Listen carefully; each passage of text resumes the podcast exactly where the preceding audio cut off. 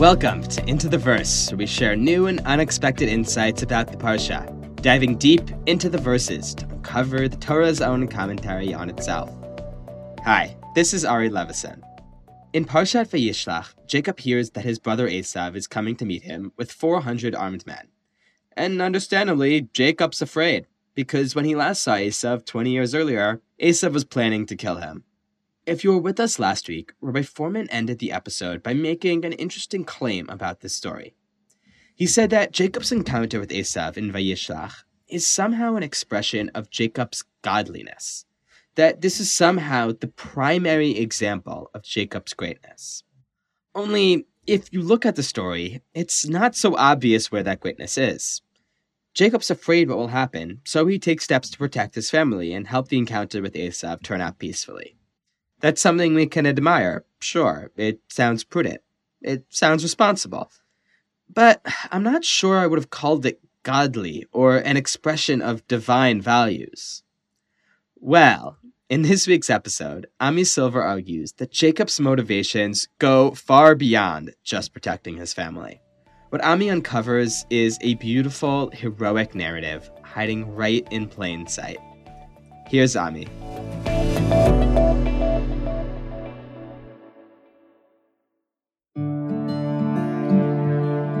Hi, I'm Ami Silver. I want to take a look with you at a key moment in Parshat Vayishlach, when Jacob and Esav are reunited for the first time in 20 years. Just to summarize, Jacob had taken the firstborn blessings from their father Isaac, and Esav vowed to murder him in revenge. But Jacob fled for his life and spent the next couple decades in the house of his father in law Lavan. Now, Jacob is finally making his way home, and by the look of things, Esav seems ready to make good on his promise to kill his brother. But things don't go as expected. Jacob sends Esav a bunch of gifts and makes a big show of honor. And in response, Esav ends up hugging and kissing him. So, once again, Jacob manages to evade the wrath of Esav and emerges from this encounter unscathed. But I want to ask you, what exactly are we supposed to learn from this?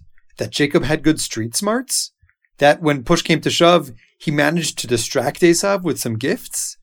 So we learned that if we're ever in a pinch, bowing to the adversary and playing to his ego can be an effective way out. Is that Jacob's lasting legacy? Seems like an odd lesson. I think that if we dig deeper into this story, we'll discover that there's something more profound taking place. Let's replay the story more slowly, paying close attention to its details, and I'll show you what I mean.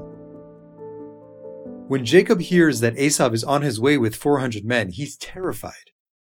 So Jacob splits up his family in hopes that at least some will survive the coming onslaught, and he begs God for protection. He also sends Esav gifts, and we're not talking about just a greeting card and a bouquet of flowers. He literally sends every type of domesticated animal you can think of 200 female goats, 20 male goats, 200 female sheep, 20 rams, 30 mother camels, and their nursing calves, 40 cows, 10 bulls, 20 female donkeys, and 10 male donkeys. Whew. And if you think about it, this isn't just a one time gift, it's an investment. Jacob sends males and females of each species, enough for Esav to breed herds and herds of livestock. In ancient agricultural society, this might have been the equivalent of giving him a chunk of stock in Apple or Google it's a gift that keeps on giving. So it really does seem like a flat out bribe. Not nice to use those words, maybe, but that's what it seems like. To accompany the bribe, it seems like there was also a healthy dose of over the top flattery. Jacob tells his servants to bring the animals to Esav and say, La'avdecha li'Yaakov, these belong to your servant Jacob. Mincha hi shlucha ladoni le'Esav. It's a tribute for my master Esav. Jacob almost seems like he's groveling. Esav, my master, please accept this tribute from thy humble servants, Jacob. Then, when Jacob finally gets within range of Esav, Vayishtachu arza sheva pe'amim. He bows down not once, but seven times, ad gishto arachiv, until he reached his brother. It really seems like Jacob will do anything to butter up Esav, and hopefully convince him to spare his family. And the crazy thing is, it actually worked.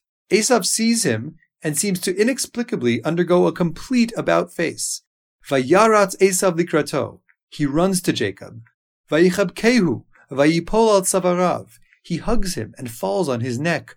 Vayishakehu. He kisses Jacob, vayivku, and then they cry. It's a love fest. Jacob's machinations worked after all.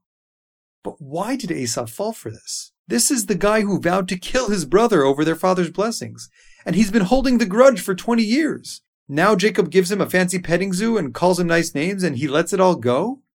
So maybe Esau is just a greedy buffoon. One moment he's full of rage, but when you buy him off with goodies, he's your best friend. Could be. But I think there's evidence that something else was afoot. To get to the heart of what's going on here between Jacob and Esau, I'd like to take a step back for a second and play one of our favorite games here at Aleph Beta. Where have we heard this all before? Ask yourself, where else earlier in the Torah have we encountered a scene of sorts that involves brothers, in which there's talk about one brother becoming extremely wealthy, one brother being a master over the other, one brother bowing down to the other? Well, wouldn't you know it, all of these elements appeared 20 years earlier in the blessings that Isaac gave to Jacob, the blessings that were intended to go to Esau. That was the last time these brothers crossed paths, and it's the reason they're meeting again only now. Let's take a look at those brachot. Isaac's blessing began, V'tenlecha Elokim mital hashamayim umishmanei haaretz. God will give to you from the dew of heaven and the fat of the land, v'rov dagan with abundant grains and vines. In other words, God's going to make you really rich. You'll receive the divine gifts of rain and crops. Now, those are gifts that only God can provide. But when Jacob meets Esau 20 years later, he gives him the next best thing enough livestock to allow Esau to build up his own commercial empire. Isaac's blessing also spoke about gaining power and status. He said, Ya'avducha amim, nations will serve you, Hevegvir la'achecha, you will be a master over your brothers. So maybe it's no accident that Jacob calls himself Esau's servant, Avdecha Yaakov, and calls Esau Adoni, my master. And look at the final element in Isaac's blessing, bowing. Your mother's children will bow to you. When the brothers meet again, one of Rebekah's children is indeed bowing to the other. Jacob bows to Esau seven times. And it goes still further. Isaac said, Yishtachavu lecha le'umim, nations will bow to you. Well, after Jacob bows to Esau, his sons, the nascent tribes of Israel, all bow down to Esau, one by one. They would one day grow into a great nation, and they were all bowing to Esau at this very moment. When we put the pieces together, we begin to see a startling picture. It's as if the words of Isaac's blessing were coming to life right before Esau's eyes. At this moment, Jacob seems to actually be giving the blessings back to Esau. And Jacob seems to intimate as much. A bit later on in their encounter, he says, Kachnat birchati, please take my blessing, asher huvat lach, that has been given to you. On the surface, Jacob is simply talking about the animals he sent his brother. But after hearing all the other echoes of the original blessing, we can't ignore the deeper meaning behind these words. Take my bracha that was meant to be yours. Perhaps Jacob's antics weren't just bribes and flattery after all. This whole conflict was about the blessings he had taken 20 years ago. Perhaps Jacob was trying to set things straight, even the scales, as it were, between him and his brother.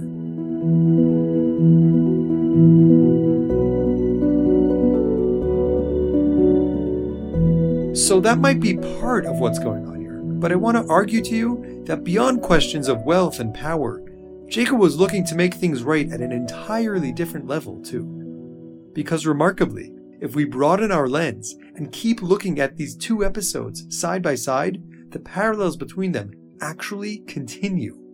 20 years ago, Jacob walked into Isaac's room claiming to be Esav. Right away, Isaac was suspicious, so he said, Gishana, vamushcha b'ni, come close and let me feel you, son. He wanted to pat down Jacob to determine his true identity. Now, fast forward 20 years. As Jacob makes his approach toward Esav, he bows seven times ad gishto arachiv until he came close to his brother. Gishto, gisha. It's the same word both times. And just like Jacob came close to Isaac and his father put his hands on him, here too, Jacob comes close to Esav and his brother puts his hands on him. Vayichab kehu, he wraps him in an embrace. And there's more. The next thing Isaac told Jacob was Geshana ushkali bini, come close and kiss me, son. And 20 years later, the next thing Esav does is Vayipol al tzavarav vayishakehu. He fell upon Jacob's neck and kissed him. And Esav didn't just kiss him anywhere. He kissed Jacob on the neck. Now, Jacob's neck had also played an important role back when he took those blessings. Jacob was afraid that his smooth skin would give him away. So in order to make him seem more like Esav, Rebecca took hairy goatskins and placed them on Jacob's hands, vi'al chelkat savarav, and on the smooth of his neck. Now, Esav kisses him in that very same spot. And perhaps most importantly, let's talk about the conclusion of each of these scenes. Both stories end in tears. When Esav realized that Jacob had taken the blessings, it says, Vayisa Esav kolo vayefk. He raised his voice and cried. Twenty years later, after the brothers embrace and kiss, Vayivku, they also cried. We're seeing that these two stories, separated by 20 years, are following almost all the same steps. But there's a major contrast between these stories that I believe might hold the key to understanding the larger meaning behind this later encounter. It has to do with the tears. Although both stories end in tears, the tears are very different from one another. 20 years ago, Esav was crying tears of anguish and rage, tears that were transformed into a vengeful promise to kill his brother. Now, 20 years later, Jacob and Esav both cry. They're crying together.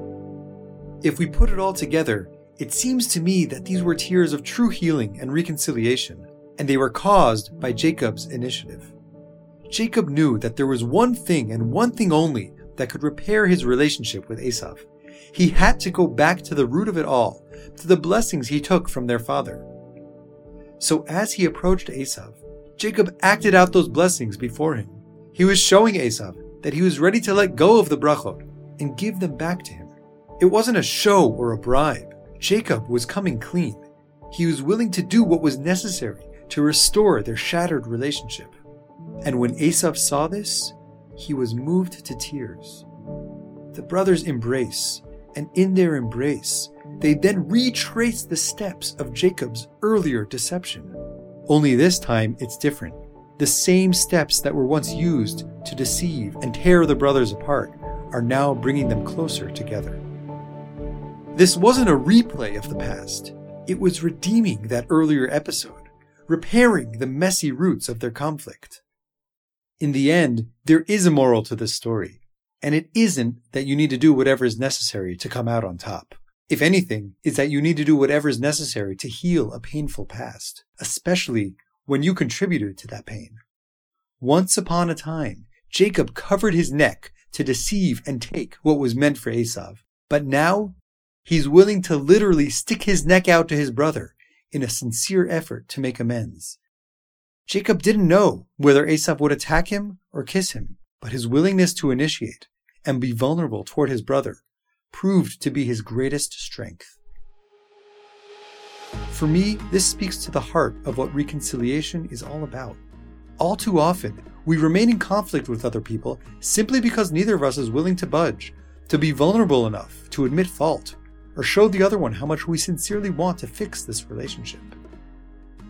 Jacob had the courage to rebuild what was broken, to repair the wounds of the past. That is a model to aspire to. It's a legacy to be proud of.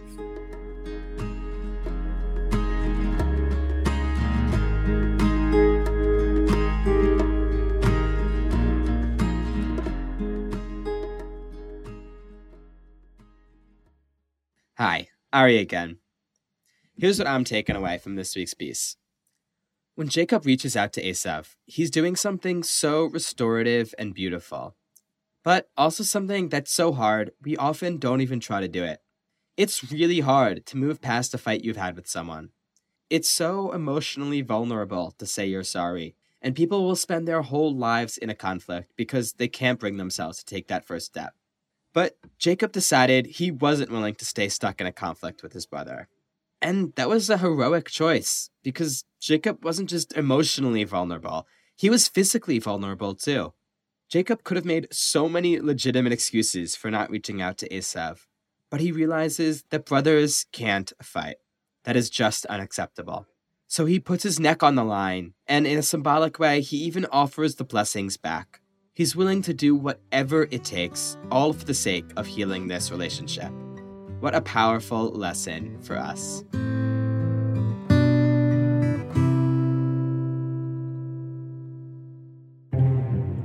Into the Verse is a free product of Aleph Beta.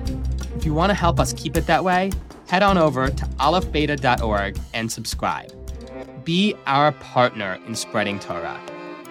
Helping us is far from the only reason to check out the website, though. You see, Rabbi Fohrman and the team have spent a decade building the most incredible library of Torah. And I'm not just talking about podcasts, I'm talking about videos on every Parsha and holiday with animations that don't just capture the attention, they make the most complex ideas seem as clear as day. If you don't know what I'm talking about, you gotta check it out. Again, that's alephbeta.org. Oh, and if you're already a subscriber, please share this podcast with your friends and family. It really helps us grow. And before I go, I want to remind you again about our voice note feature. With the click of a button, you can leave us a voice note. We've had so much fun hearing about what the episode means to you, about your thoughts or questions, even just how you interact with Aleph Beta. We can't wait to hear from you too. Just click the link in the description. This episode was written and recorded by Ami Silver. When it originally aired on Aleph Beta, it was edited by Rivki Stern. Into the Verse editing was done by Sarah Pensa. Our senior editor is Beth Lesh. Our audio editor is Hilary Gutman. And our editorial director is me, Ari Levison. Thank you so much for listening, and we'll see you next week.